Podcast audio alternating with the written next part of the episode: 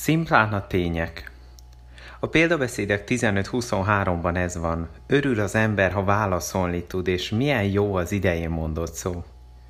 Tegnap az első és a legjelentéktelenebb kommunikációs lépcsőről volt szó, a folyosói beszélgetésről.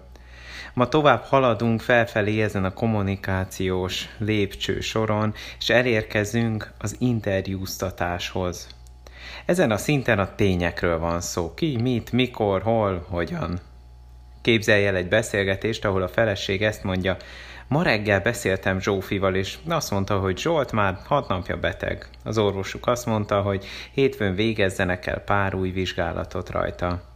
Mire a férj kifejezi, hogy megértette, valami ilyesmit mond, hm, majd. És mi van Zsuzsi kutyájával?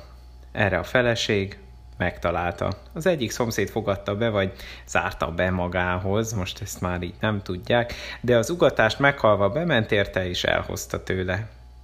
Erre a fér bólogat, majd kimegy, és belekezd a fűnyírásba. Mi történt? Információ áramlás. Az egyik fél megtudott pár tényt.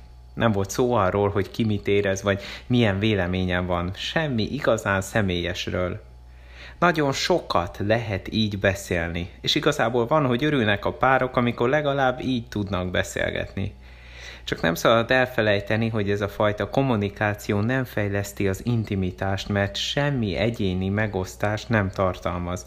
A bensőséges kapcsolathoz a másikról kell megtudni valamit és a példabeszédek könyvének mondata alapján azt is észrevehetjük, hogy ez a beszéd nem hoz létre örömöt. Ezek a válaszok nem eredményeznek jó érzést bennünk. Csak azért folyamodunk hozzájuk, mert végül is jobbak, mintha nem is beszélgetnénk.